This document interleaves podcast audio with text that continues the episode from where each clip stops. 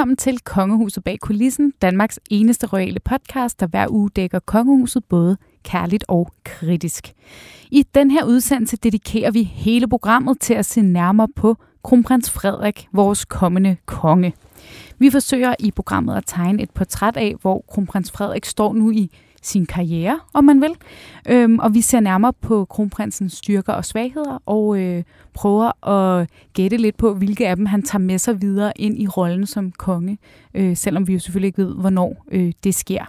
Og til at hjælpe mig med den opgave, har jeg to yderst kompetente mænd her i studiet. Jeg vil sige, øh, starte med at sige velkommen til dig, Jakob Sten Olsen. Berlinskes øh, kongehuskommentator og fast ven af programmet, fristes jeg til at sige. Mm-hmm. Og så har vi dig øh, første gang i det her program, ja. Lasse Vøge. Tak. Du er øh, BT sportskommentator. Korrekt, ja. Og jeg har bedt dig om at, at komme her for os at tale lidt om kronprinsens sportslige side. Ja. Ja, fordi der er sagt rigtig meget om kronprins Frederik. Der er sagt rigtig meget om ham fra, øh, fra lige fra han blev født, og vi har snakket rigtig meget om hans øh, fejltagelser og historik og frømand, og da han blev 50 og alt muligt. Men jeg kunne godt tænke mig, at vi i det her program snakker om, hvordan står det til med kronprins Frederik lige nu og her. Og øh, det skal lige siges til, til jer, der lytter med, så vil I øh, sandsynligvis være på en dejlig sommerferie, øh, enten i Danmark eller udlandet, mens I hører det her, fordi øh, det her program optager vi her i dag, er det den 22. maj, men det er simpelthen forproduceret, så I har noget lækkert at lytte til på jeres sommerferie. Øhm, så derfor er lige en disclaimer, at hvis der sker et eller andet øh, sindssygt stort med kronprins Frederik, øh, som, øh, hvor vi tager helt fejl, så er det selvfølgelig ikke vores skyld, så er det bare fordi, vi har forproduceret det her program. Det kan vi godt blive enige om alle sammen. Yes. Jamen, øh, så der er jo ligesom, som jeg ser det, overordnet set. Jeg har her i mine noter har jeg skrevet, at der er forskellige udgaver af, af Frederik, vi skal igennem i dag. Der er den, jeg kalder den øh, officielle frede, sportsfrede og kongfrede. Øh, hvis vi skal sådan dele ham op i tre overordnede øh, dele, som man jo godt på en eller anden måde kan tillade sig, når vi har med en kongelig at gøre. Og jeg kunne godt lige tænke mig at høre jer begge to. Når, øh, når jeg siger kronprins Frederik, hvis I skulle ligesom indramme ham i sådan øh, tre ord, måske sætter jeg lidt on the spot, men hvad, hvilke tre ord vil I så bruge? Hvis jeg starter med dig, Jacob. Så vil jeg sige selvfølgelig, det er Danmarks kommende konge, må vi gå ud fra. Øh, men så vil jeg også sige øh, folkets kærlighed, hans styrke. Altså forstået på den måde, at han øh, øh, er god til at tale med folk, og det kommer ham til stor hjælp. Ja. Og hvad med dig, Lasse? Det var nærmest som taget ud af, min mund. det var lige det, du også havde tænkt dig at sige. Det jeg mig at gøre meget ofte i den her podcast. Ja. Læne mig op af, af Jakobs øh, pointer. Jamen altså, folkelig. Øh, jeg ser ham jo fra et sportsperspektiv, og ser ham til fodboldlandskampe og til håndbold-VM-finaler, og øh, hvor jeg ser en, en mand, der er i sit S. Så ja, folkelig først og fremmest. Ja. Jamen, øh, hvis vi så lige starter med... Øh, det var faktisk kun et ord. Det var faktisk kun et ord. Ja, nu skal jeg virkelig... Ja. Det kan være, at jeg kommer på to, to mere i løbet af udsendelsen. Ja. Jamen, øh, hvis vi skal starte med, øh, med den mere officielle kronprins Frederik, øh, Jakob, så, øh, så vil jeg i hvert fald sige sådan on top of mind, at det er jo efterhånden blevet selvfølgelig noget med, altså når der er officielle, øh, når der er erhvervsfremstød, når der er, han har også været med sin, øh, sin mor, dronning Margrethe, på statsbesøg i Tyskland, øh, men så er det også efterhånden meget noget med klima, det er noget med grøn omstilling, og så er det noget med, øh, med uddannelse og, og vækst, og sådan i den boldgade. Øh, hvor vil du sige, at han, han gør sig bedst, når vi snakker om den officielle kronprins Frederik? Hmm, han øh, kan jo selv øh, definere sin rolle, og det handler om, at han er jo ikke regent endnu. Øh, og øh, der bliver det jo interessant at se i fremtiden, kommer den profil, han har nu til at ændre sig? Øh, kommer kronprinsessens profil til at ændre sig, når hun bliver dronning, øh, og kommer kronprinsens øh, profil til at ændre sig, når han bliver konge. Og når jeg siger det, så handler det selvfølgelig om, at der er nogle helt særlige ting og nogle forpligtelser og noget, man skal kunne i forhold til at svæve sådan over vandene som regerende øh, par øh, eller som regent, øh, som man ikke nødvendigvis skal som kronprins. Der er ligesom lidt mere plads til at skabe sin egen øh, rolle og fylde den ud. Øh, og det har kronprinsen jo gjort på sin egen måde. Også på en anden måde, end hans mor fyldte sin øh, rolle som tronfølger ud på en helt anden måde. Øh, og det så er vi tilbage til noget, vi tit snakker om, men det er meget markant, at kronprinsparet jo har ændret øh, kan man sige, kongehusets rolle i forhold til at være mere aktivistiske, at de vælge at gå ind i nogle af de der dagsordner, som vi alle sammen er meget optaget af, og som øh, i hvert fald på overfladen vi er enige om, og som repræsenterer nogle ting, vi synes er vigtige i vores samfund, og som vi i øvrigt også gerne vil fortælle udlandet om. Og der er klima jo en af dem, øh, og det er en af de dagsordner, kronprinsen er virkelig gået ind i. Øh, øh, Altså nærmest øh, halvdelen af gangene, han er ude til noget, der handler om noget med øh, virksomheder, så det er den grønne energi og de, de grønne virksomheder og dansk bæredygtighed og sådan noget, han er i spidsen for. Og flere og flere af de handelsfremstød, som vi laver i udlandet, handler også om, at vi har en idé om, at vi med kronprinsparet i øh, spidsen kan sælge ideen om Danmark øh, som nogen, der er rigtig gode til det der med den grønne omstilling, og som vi kan sælge til resten af verden. Ikke? Øh, så så øh, mere og mere det, kronprinsen står i spidsen for, handler lige præcis om det. Så det er nok øh, den, øh, det klareste, man kan sige om hans profil i forhold, øh, at øh, han...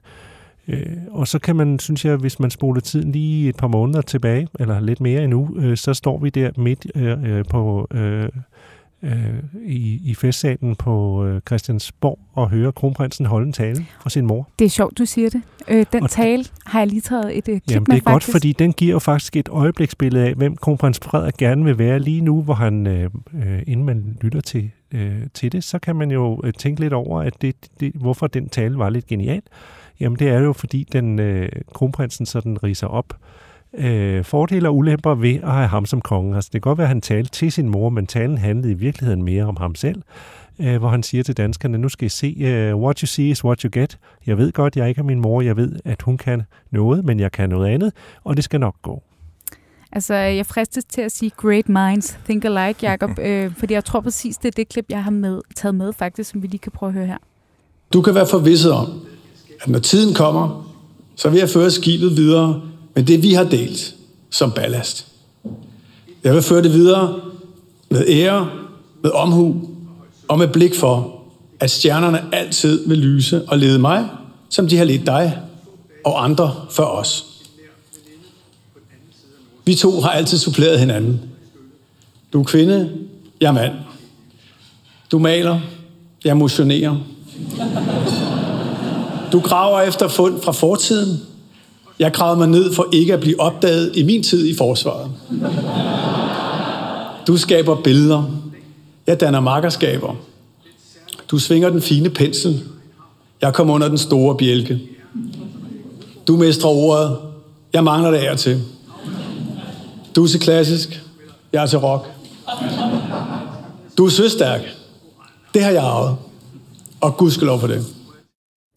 Ja, altså, og det er i hvert fald ikke første gang, vi to, Jacob, har talt om den her tale, og den, den fik jo simpelthen så meget ros, da den, øh, ja, efter han holdt den i forbindelse med dronningens jubilæum. Også fordi, må vi jo være ærlige at sige, at det kommer vi også måske lidt ind på i løbet af den her udsendelse, at kronprinsen talte jo rigtig fint og flot i den her tale. Ikke? Altså, det er jo også noget, han har fået kritik for nogle gange, det der med, at han ikke rigtig er så en god taler, men det var han virkelig her. Han var og han har god noget... til at levere den. Jeg, ikke, jeg tvivler mere på, at han selv har skrevet den, hvis jeg skal være ærlig.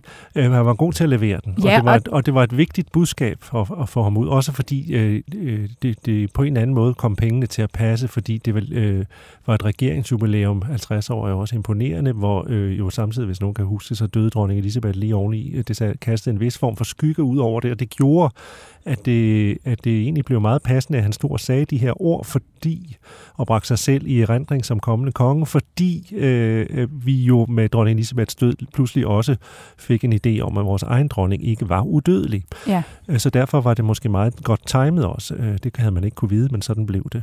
Øh, han taler meget om, hvem han er som privatperson her, i forhold til, at han er fysisk menneske, og at han godt kan lide rockmusik og sådan noget. Men det er vigtigt, han siger her i forhold til hans egen selvopfattelse, hans egen rolle som kronprins, det er, at han siger, at han er enormt god til at bygge broer. Og det tror jeg er meget vigtigt for, hvordan man tror, man skal opfatte kronprinsens syn på sin egen rolle, at det er det, han synes, han gerne vil, og, og øh, i en vis omfang vel også er god til. Det der med at få folk til at snakke sammen, og det er også det, som de kongelige så skal kunne, når de er ude, og den rolle, de tager når de er ude i for sådan nogle forskellige sammenhænge, øh, øh, hvor folk kommer for at se dem, øh, jamen så kan man måske også lige sørge for, at nogle af de rigtige mennesker kommer til at tale sammen. Ja. Øh, og der, der er de jo gået meget aktivt ind i den rolle, i modsætning til, sådan som det måske var i gamle dage, hvor øh, de kongelige mere var paradefigurer i forhold til de der handelsfremstød for eksempel. Ikke? Så det der med at bygge broer øh, og skabe øh, samarbejder og skabe netværk, øh, eller i hvert fald være med til at puste til dem, det er øh, synonym for både øh, kronprinsen og kronprinsessens øh, virke. Ja, og man har jo også, altså nu er der jo få af os, der er til stede i de rum, kronprinsen er til stede i, når han er på sin øh, fremstød rundt omkring, eller hvad han er ude at lave i officielle sammenhæng. Men man har jo tit den der fornemmelse af, at han er sådan en, folk vil gerne være sammen med ham. Ikke? Ja. Altså han er, det der nu nævnte de begge to folkeligheden, øh, da vi startede, jeg bad jer om at sætte et par ord på, og man har jo lidt fornemmelsen af, at det er den folkelighed, der faktisk også slår igennem, når han skal snakke om klima, eller når han skal snakke om øh, en ja. ny uddannelse, der åbner, eller hvor han, han nu er kan tale med alle til synligheden. Han, han kan tale med alle, ja. øh, så kan man sige, nogle gange undtagen pressen, fristes man til at sige. tale med alle, undtagen pressen. ja, ja, præcis. Øh, og det, det tror jeg virkelig er hans store styrke, og det kan man også se, han, funger, øh, han lader til, øh, sådan når man ser det udefra, og fungerer godt også på de bonede gulve i forhold til at øh, øh, i de officielle sammenhænge, hvor man får et glimt af ham, øh, der virker, han som, virker det som om, han glider jovialt ind øh, i det hele øh, og øh, kommer med, det, det er i hvert fald, hvad jeg hører, en oprigtig interesse i forhold til de ting, han beskæftiger sig med også. Ja.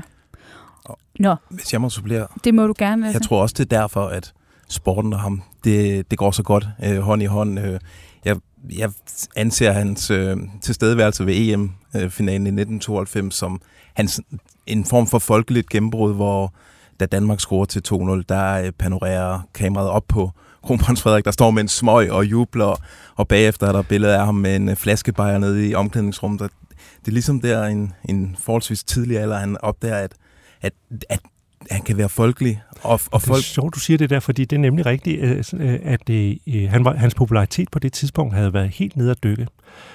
Og det handlede om, at han var kommet til at køre i en, en lille øh, tur. Øh, med, øh, det var ikke engang ham, der sad bag rettet. Det var hans daværende kæreste, Malu Aumund. Øh, de havde været, øh, jeg tror det var en køb nytårsnat, de havde været i øh, på Jazzhouse og drikke lidt for meget øh, alkohol. Øh, Malu havde i hvert fald øh, i sådan grad, at de nåede at køre 11 meter, så blev de taget med på stationen. Frederik skulle måske ikke være gået med, han skulle måske ikke have været så gentlemanagtig, men det var han. Og så straks var det jo en historie, hvor aviserne faktisk skrev meget hårdt om Frederiks dømmekraft. Ovenkøbet det meget konservative pæne Berneske skrev, at måske var det en idé, at øh, Joachim blev konge i stedet for. Altså, øh, øh, var han overhovedet egnet, Frederik, øh, med sådan en dømmekraft? Øh, så hans popularitet var altså, øh, kunne ligge på et meget lille sted sted. Og det var jo på et tidspunkt, hvor han ovenikøbet også kæmpede med rollen, havde han egentlig selv lyst til at være konge. Men så skete der lige præcis noget. Så øh, opfandt han sig selv som, som øh, actionman i forhold til, at han løb maraton.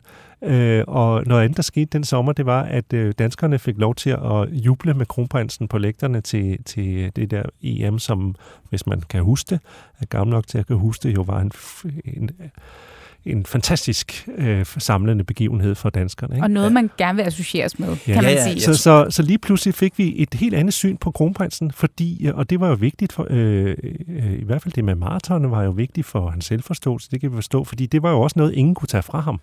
Ikke? Altså, øh, selv når han havde fået sine øh, øh, fine eksamener og sådan noget, så øh, er der jo altid nogen, der kunne sidde og sige, ah, må ikke han har fået dem bare fordi han er kronprins og sådan noget. Ikke? Men det her, en maraton kan du ikke tage fra nogen. Enten kan du løbe det, eller også kan du ikke løbe det. Ikke? Jo. Og så kom den der anden, øh, den, den ja. panorering, du taler om, hvor men, jeg festede med kronprinsen og så ham som en guttermand. Lasse, kan du prøve at sætte nogle ord på? Det starter ligesom der med ham. Hvis vi, hvis vi siger, det er sådan øh, det start, starting point. Hvad sker der så med ham i forhold til sportens verden derfra?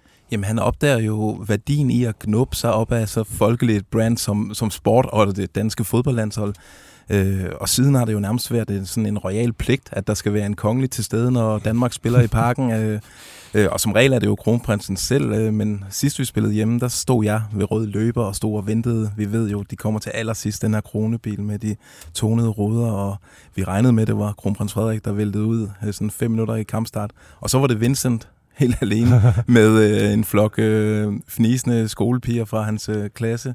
Så det, det er ligesom noget, han har givet videre til, til børnene, og vi har også set, kron, øh, ja, han er så ikke kronprins endnu, men prins Christian og og øh, hvad hedder hun, Isabella, hun har også fået en form for folkeligt gennembrud. Der. Selv dronningen har været til håndboldkamp i London, ja. kan jeg huske, var det under OL, hvor ja, hun var i rød-hvid trøje ja, og rigtigt, gik ja. helt amok. ja, og, og, og uden at jeg er sådan kongehus-ekspert, så tror jeg ikke, at, at sådan noget det fandt øh, sted, før øh, kronprins Frederik var til fodbold i, i 92. Nej, det er ligesom ham, der har startet den æra. Man kan sige, det var jo faktisk også sådan, ja, vi to talte om det forleden, Lasse, at prinsesse Isabella fik sit folkelige gennembrud, da vi så de der scener fra øh, lægterne under hånd, håndboldslutrunde, ja. hvor hun også bare stod og råbte og skreg. Ikke? Hun levede altså, sig med. Og hun levede sig virkelig ind i det. Ikke? Og nu det er jo, det er jo lige før, at man, jeg stod nede på sporten og hyggesnakkede her i, i, inden weekenden, hvor vi snakkede om, nå, kan jeg vide, om han kunne finde på at tage ned og se Holger Rune spille. Eller, altså, fordi man netop har lidt vendet sig til, at når der er en stor sportsbegivenhed, så dukker kronprins Frederik op. Så er han jo interesseret i det. Det var noget af det, han, øh, der øh,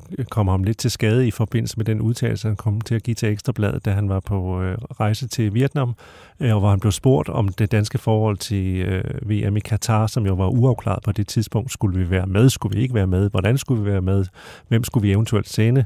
Øh, hvor han jo kom kraftigt skin igennem, at hans egen øh, interesse var i hvert fald at øh, følge, som han sagde, øh, fodboldlandsholdet i tygt og tyndt, at øh, det var helt tydeligt, at kronprinsen mente, at sport og politik havde ikke noget med hinanden at gøre, og selvfølgelig skulle vi afsted. Det skulle han måske ikke have sagt, fordi det er jo, regeringens, øh, det er jo regeringen, der afgør det. Øh, men det viser bare, øh, det var det, der trængte igennem, det var hans egen oprigtige interesse i for eksempel fodboldsandholdet. Ja. Og så er der jo ham selv, som som, også som idrætsmand med Royal Run og alt det der, som jo er en kæmpe gevinst for kongehuset. Øh, det er jo et af verdens største motionsløb, tror jeg, hvis man lægger hele lortet sammen. Ja, 100.000 ja. løbere skal løbe det i hvert fald i år. Ja, ja, det regner de med, at det bliver rekord. Øh, og, øh, og der løber kronprinsen med efterhånden familie jo også for. Øh, og der, det, det er jo en kæmpe publicity-gevinst i forhold til den mærkesag, som han har haft med sig gennem alle årene, nemlig det der med folkesundhed, og vi skal bevæge os noget mere, hvad vi, vi Gud også skal. Men der fungerer han jo også rigtig, ja. rigtig godt, fordi han er autentisk.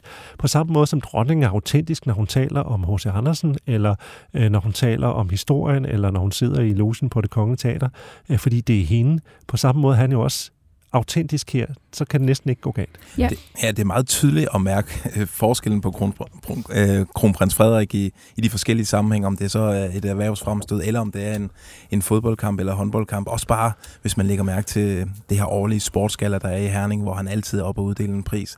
Altså, der er han jo, øh, altså, der er han jo afslappet, og han kan også formulere sætninger, og i år var der det der øh, fantastiske klip, hvor han, øh, altså, hvor han danser med øh, til allersidst, og er nede og ligge på gulvet, og øh, ja, der var han jo bare folkets øh, konge den aften. Ja, det var Benjamin Hav, der optrådte øh, til Sportsgala, og beder alle i salen om at ligesom lægge sig ned. Ja. I ved, ligesom til en koncert, at man beder folk om at gå ned, så de kan komme helt op.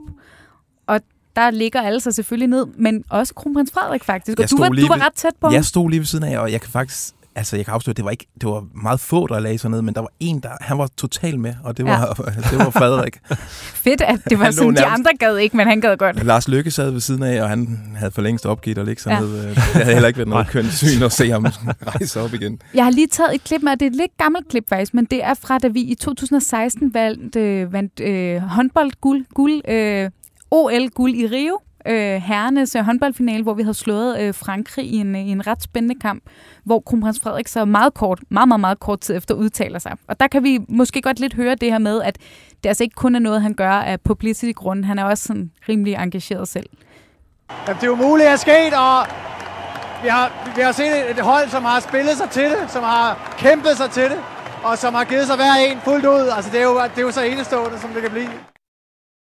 Lyder jo som en, en der har deltaget i kampen. Det er jo fantastisk. Han er sådan helt hæs, ikke? Altså, han kan næsten ikke få ordene frem, og nu, nu har jeg jo, altså, det er jo et videoklip, jeg har bare fået lyden fra det, ikke? Altså, han er jo også helt svedig, altså, fordi han har bare stået og jublet med, ikke? Så der er jo ingen tvivl om, at han netop, som du siger, Jacob, også, altså, han går op i det privat også. Og det er jo så, det er jo der, der også nogle gange har været en kritik af kronprinsen. Altså, en af grundene til, at jeg synes, det er spændende for dig med, Lasse, i studiet, er jo også det der med, at måske når vi taler om kronprinsen nogle gange, så det der med at tale om hans sportslige interesse, det bliver også nogle gange noget, vi kan tale om som en måske en mindre seriøs side af ham, fordi det også er så tydeligt, at det er en hobby. Altså at nogle gange kan man lidt få den øh, tanke, ligesom du nævner med spørgsmålet fra Ekstrabladet, når man kommer det lidt til at stå i vejen for hans øh, dømmekraft. faglige dømmekraft, at han er så vild ja, med sport. Og der var jo IOC-spørgsmålet, øh, så hvor man pressede meget på for at finde noget, der kunne passe til øh, prins, øh, kronprins Frederik, at han skulle være medlem af IOC, og det viste sig jo nok på alle måder, at nu er du dig, der er ekspert lige på det område i forhold til sporten, men altså det viser nok ikke at være en særlig god idé Øh, der var blandt andet noget med, at kronprinsen i hvert fald var under beskyldning for at have stemt anderledes i forhold til Ruslands deltagelse i øh, vinter-OL øh, end den danske regering altså, øh, ville have synes han skulle have gjort. Ikke? Øh, hvor han igen stemte med øh, den ideologiske øh, idé om, at, øh, at øh, sport og politik var uafhængige. Øh, det synes den danske regering ikke nødvendigvis var tilfældet. Ikke? Så, så han, han øh, netop fordi IOC, øh, hvad enten man bryder sig om det eller ej, er en meget politiseret og også, kan man sige, omdiskuteret organisation på grund af korruption og andet, øh, så var det måske ikke det rigtige sted at sende en øh, uplettet prins hen. Hvad har man ment om det i sportens verden, øh, Lasse, at han øh, var en del af den organisation? Så det har, øh, det har man skævet ret skeptisk til. Øh, der var jo allerede, da han i sin tid øh, stillede op, var der jo mange kritiske spørgsmål øh, til ham, øh, og hvor han ikke rigtig, altså han, han undgik de fleste, og han har også selv skrevet om i, i sin bog øh, under bjælken, at øh, det var den en af de værste sådan, perioder i hans liv, da han, da han øh, præsenterede sit kandidat, kandidatur der. Øh, jamen, det har været svært at få ham i tale, og han har jo altid glædet af på de her spørgsmål og sagt, at han, han følger det, som, øh, som, som flertallet i, i IOC har, har valgt, den vej, de har valgt.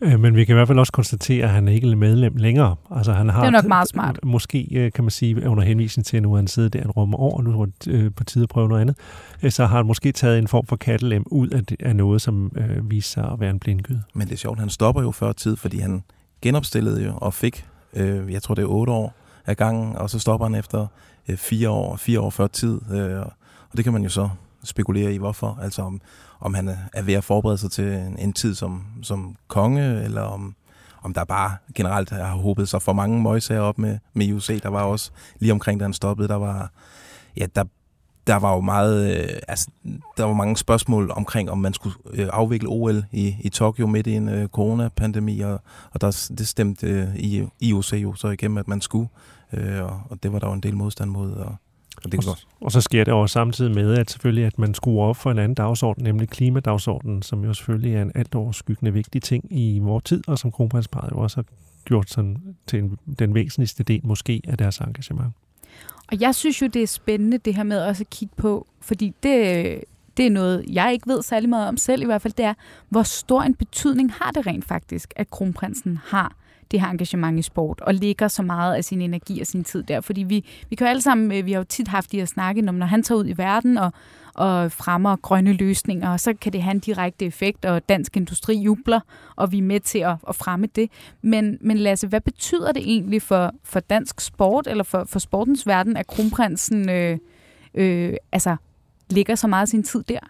Altså udover at det kaster noget stjernestøv over øh, nogle sportsbegivenheder, øh, så har, det, altså, han jo også haft en stor betydning i forhold til, hvilke arrangementer, der er kommet til Danmark. Vi havde jo Tour, Tour de France start øh, for, ja, for et år siden, og altså drivkraften bag at få det til Danmark, det var øh, kronprins Frederik. Altså der er mange, der tror, han først trådte ind i den øh, sådan afgørende fase, hvor der skulle tages billeder med øh, ja. diverse. Men altså, det vi hører fra, fra arrangørerne, det er jo, at allerede i, tilbage i 2015, der er det kronprins Frederik, der presser hårdt på, og man, der er et, øh, en middag på Marienborg, hvor man har inviteret øh, ASO-præsidenten, altså Tour de France-præsident Christian Prudhomme til øh, Marienborg, og så uden han vidste, der dukkede øh, Frederik op. Og han har så efterfølgende udtalt, at det var der, han besluttede sig for, at, at øh, Tour de France skulle til Danmark. Det viser jo også, at vi vil det, kan man sige, når vi sender det fineste, vi har. Ikke? Øh, ja, så man skal måske heller ikke underkende, at øh, så har at Krumrensen mødt op og har talt fransk med ham. Øhm, og altså, der er et bånd mellem øh, hans franske far og Danmark og cykelsport og cykelland, og der har han kunne måske kunne, kunne fremhæve på en, øh, på en endnu stærkere måde, end cykelsporten selv ville kunne. Ja, lige præcis. Og plus man har kunne sælge den her fortælling om det her eventyrland med dronninger og prinser, og vi så jo også turruten var jo sovset ind i, øh, i kongelighed, altså enkelstarten gik over Christian, eller Amalienborg, og øh, da de skulle øh, køre over Storebæltsbroen, der sejlede øh, kongeskibet under samtidig, så øh, altså, det er helt sikkert spillet der var en enorm over det. rolle, ja, 100 procent. Ja. Ja. Og så betyder det jo bare noget i forhold til at nogle, øh, have nogle forbilleder, som øh, viser vejen. Altså Royal Run for eksempel var der ikke blevet den succes, det havde været uden den meget aktive kongelige deltagelse. Øh, det, det er jeg da helt sikker på. Ja, på samme måde som det betyder noget for kunsten, det siger de i hvert fald øh, inden for den, at dronningen øh, viser sin interesse. Ikke nu er hun selv udøvende kunstner, ligesom kronprinsen jo er udøvende sportsmand, øh, som, som man, øh, men, men at øh, hun også simpelthen øh, ved at tale om det og, og vise sin interesse for det, øh, vi peger på, at det kan man godt interessere sig for. Måske er der noget at hente. Øh, og det samme synes jeg, at kronprinsen gør meget flot i forhold til sporten. Ja, og, øh, og Man har jo forsøgt at give ham en lidt anden image også på et tidspunkt. Øh, altså fordi øh, som fremtidig monark, så skulle han måske fagne andet end sporten også. Det er sjovt nok, at der er aldrig rigtig nogen, der har stillet krav til dronningen om, hun skulle være sportslig.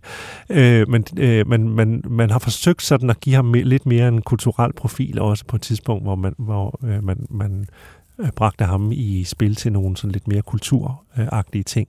Øh, men det er som om, at bortset fra den kulturpris, der, øh, som Bikubenfonden sponsorerer, så virker det som om, at det, det glæder lidt i baggrunden igen.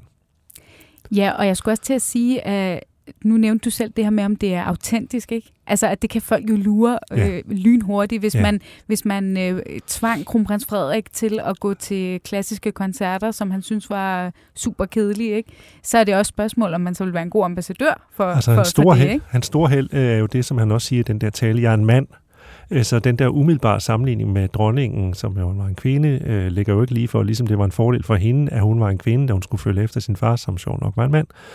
Øh, så, så det er jo en fordel, men det er jo også en, at, at dronning Margrethe er jo på mange måder, i hvert fald i, øh, i mange øjne, tror jeg, er tough act to follow, forstået på den måde, at, at øh, alle meningsmålinger peger jo på, at hun har gjort det så godt. Var det 80 procent for nylig i øh, ovenkøb på baggrund af et år med kriser, som sagde, at hun havde, de synes, hun havde gjort det godt. Jeg tror ovenkøb 88 procent Øh, altså 80 procent gik ind for øh, monarkiet, og 88 procent synes, at dronningen havde gjort det godt. Det vil sige langt ind i republikanernes rækker i princippet, at dronningen en populær skikkelse.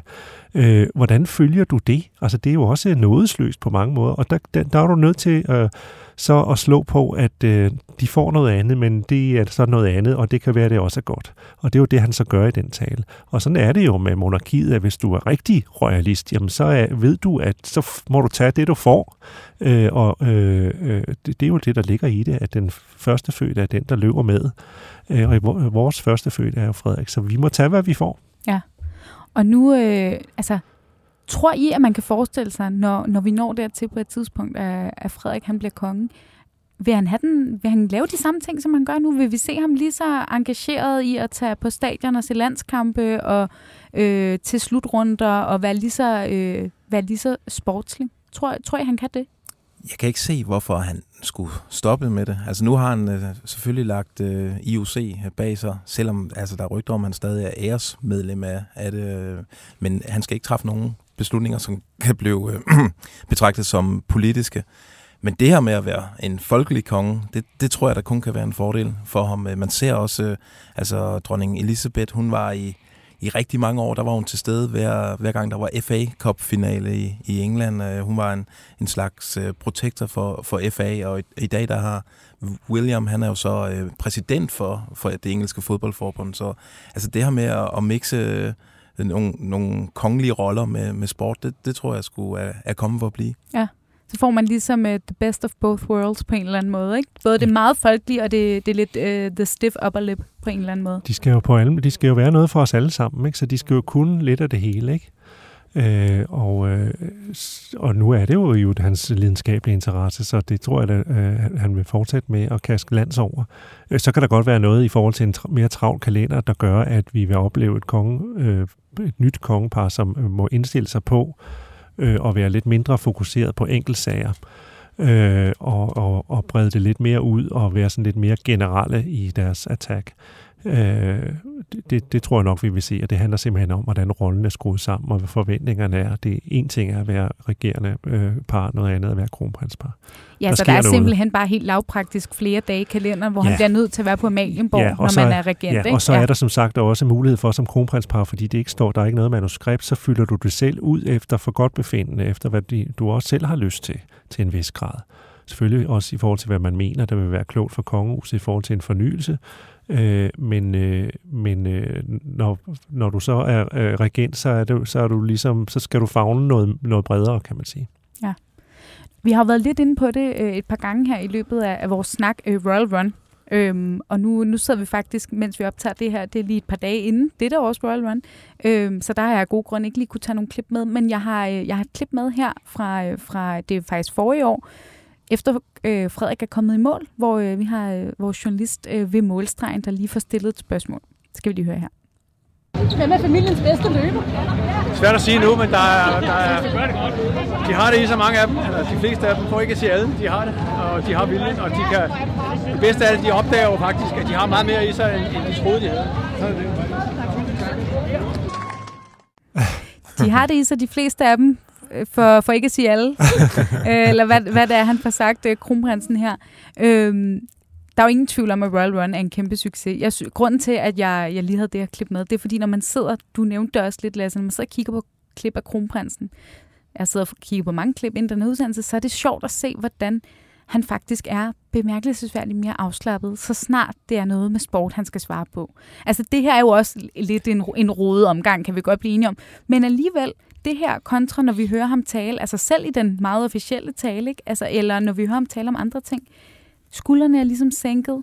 Han, øh, han, han siger bare noget, uden at han tænker over det og spænder alt for meget ben for sig selv. Det gør han en lille smule her. Men kan man ikke forestille sig, at det netop kan være hans vej frem og sige sådan, jeg skal ikke, det er ikke mig, der skal snakke om klima. Øh, det er ikke mig, der skal snakke om de der ting. Det lader vi øh, kronprinsesse Mary tage sig af, eller dronning Mary. Og så er jeg ligesom konge. Jeg er de officielle ting. Og så er jeg bare, går jeg bare øh, ren 100% ind på at være folkelig sports øh, konge, fordi det er det, jeg kan finde ud af. I det omfang, man kan få lov til det, fordi Ja. det er jo ikke sikkert, man lige... Man skal jo også noget af det andet. Øh, og det store problem for Frederik, og det må vi godt tale åbent om, for det har han jo selv adresseret i talen, at han nogle gange savner over. Og, og det gør han jo. Og det, som øh, jeg har lavet mig fortælle, der sker, det er, at øh, kronprinsen jo øh, får præstationsangst, for lige ud. Ja. Og det er nok også forstærkende, når sådan nogle øh, kommentatortyper som mig og alle mulige andre sidder og minder ham om det i, i ny og næ, øh, at han taler dårligt. Og, øh, men øh, en gang imellem går der altså øh, øh, øh, kuk i den, øh, og det handler selvfølgelig om, at hvis du er meget bevidst om det, og du så øh, føler, at nu skal jeg præstere, og nu skal jeg lyde klogere, end jeg nødvendigvis, øh, eller meget indsigtsfuld i hvert fald, øh, og så begynder man måske øh, at komme til at bruge nogle ord, man ikke lige selv kender omfanget af, eller får viklet sig ind i noget, og pludselig er det blevet sort. Øh, og det er jo et problem, fordi, øh, fordi øh, det at være kongehus øh, i en moderne verden er jo først og fremmest at være øh, øh, i- øh, selvfølgelig til stede med din krop øh, i forskellige sammenhænge og kaste lys og glans over noget, men det er jo også en kommunikativ opgave. Øh, og der er mange, der siger, jamen har han ikke fået noget hjælp, og hvorfor giver det ham dog ikke nogen talepædagog og sådan noget, men altså jeg kilder fortæller mig, at han har fået rigtig meget taleundervisning, men det kan jo ikke nytte noget, hvis man så går i baglås, når man så står og skal. Øh, så øh, jo, løsningen kunne da være det, du peger på der, i det omfang, det er muligt, altså at man, at kronprinsen ikke bringer sig i sådan nogle situationer. Noget andet, der tit kommer til at ske i forhold til pressen, det er, at kronprins Frederik, for nu bare at sige det lige ud, øh, til synlædende hader pressen. Øh, han er i hvert fald i perioder grundigt træt af den, når de ikke, øh, i ikke i sådan en situation som det, vi hører her, der er det jo også en vindersag. Men hvis der er et eller andet, der går ham imod, eller øh, han får kritiske spørgsmål, eller sådan noget, så signalerer han på alle måder, at han foragter pressen.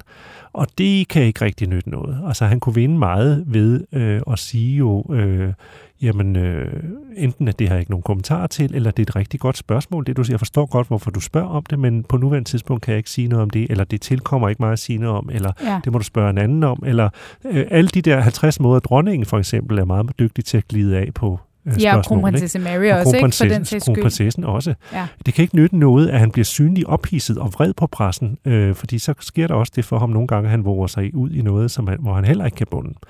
Øh, så en, øh, øh, og det er jo det paradoxale, at han på den ene side hader pressen, og på den anden side jo det demonstreres jo gang på gang, er dybt afhængig af den. Sådan er det jo med kongehuset.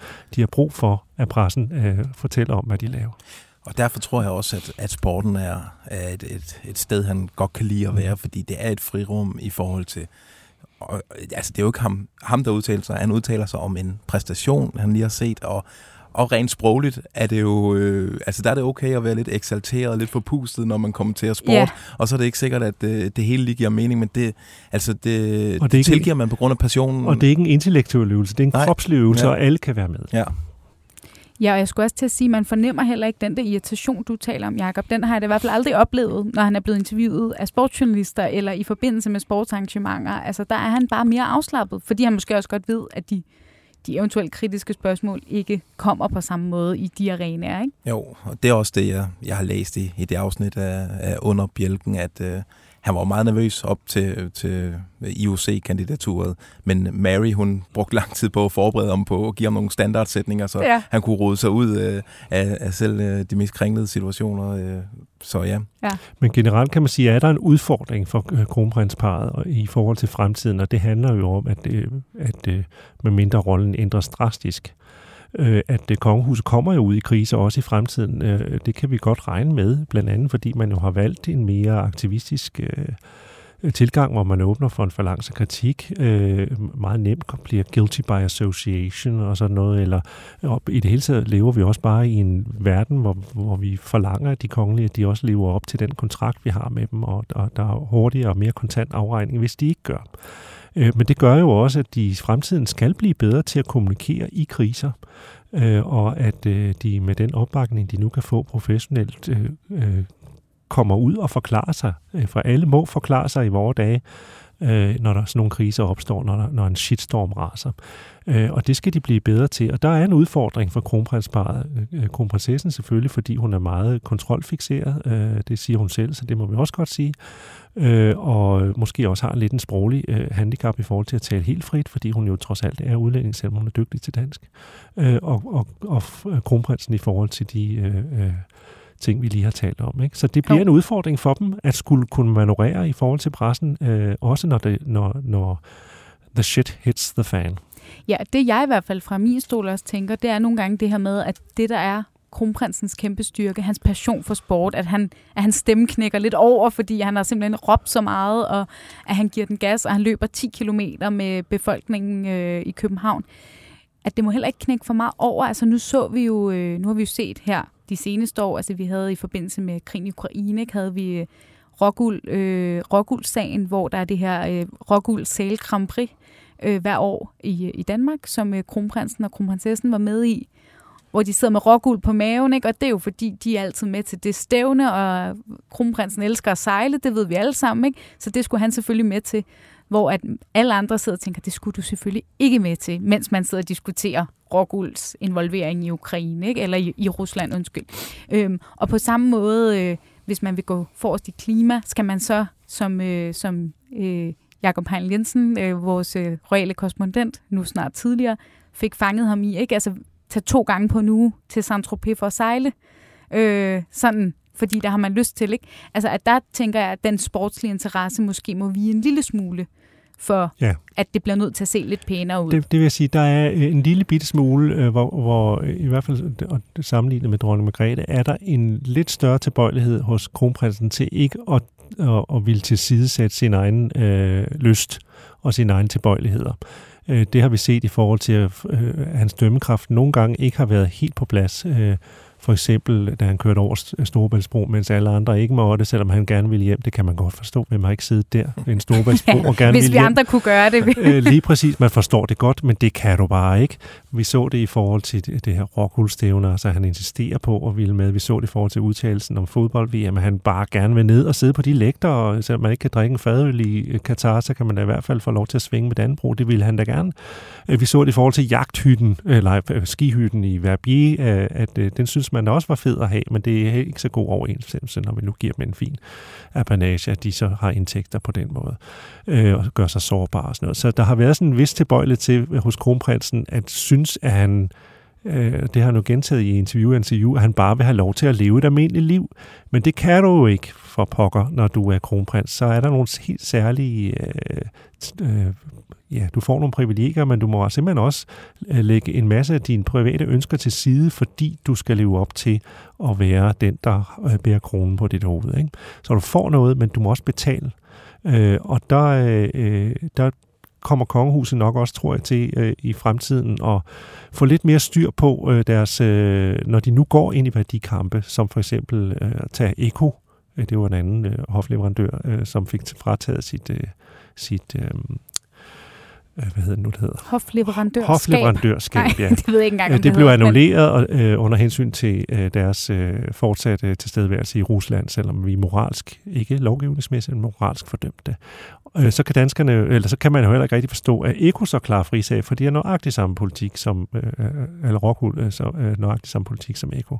Så der er også et eller andet i forhold til, når man så går ind og bliver øh, dømmende i sådan nogle sager, som kongehuset nu forstår, at øh, tror jeg efter Herlevsholm, at der er noget, der hedder en folkestemning, som de godt vil leve op til, så skal der også være, kan man sige, øh, øh, styr på regnskaberne. Hvad skal der så til for, at man får frataget sit, øh, sit øh, hofleverandørskab, som jo er en konkurrencefordel af, af rang? Ikke? Jo. Øh, så der er noget gennemsigtighed i forhold til, øh, hvordan kongehuset fungerer som institution, som man da kunne opfordre Frederik og Mary til, når de engang bliver konge og dronning, øh, og få ryddet lidt op i.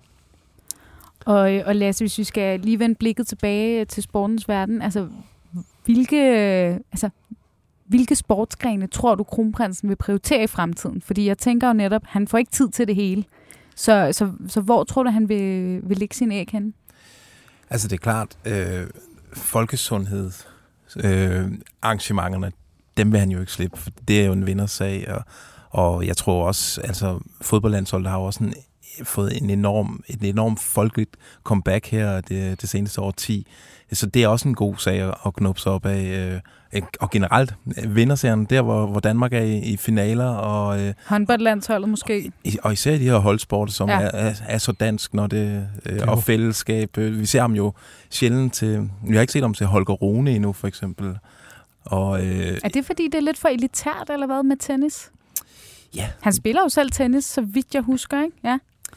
Ja, det skal jeg ikke kunne sige, men det, det, det er måske stadigvæk en, en sådan lidt en overklasse sport, øh, Ja. ja. hvor han lidt mere taler til, til manden, fabriksarbejderen på gulvet med, med fodbold og håndbejer og, og smøger.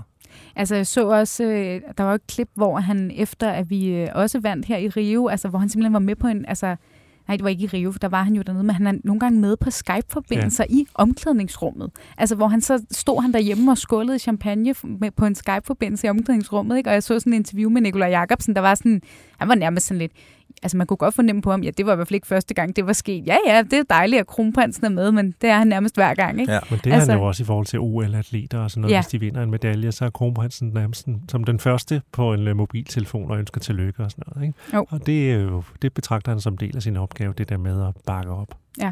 Det er god PR. Altså, det er jo også det, vi ser For alle. amerikanske præsidenter gøre, når efter Super Bowl, så får man jo også en opringning fra præsidenten. Prøv at holde øje med, at kulturministeren er jo også sportens minister. Hver gang der er et eller andet, så er kulturministeren jo straks øh, derude og, ja. og vifter med Dannebro, ikke? og Jo. så være sikker på at komme i fjernsynet. Ja. Det er en vindersag. Så det forventer vi, øh, det skal han nok blive ved med at gøre, selvom han også får andre ting at se til. Ja.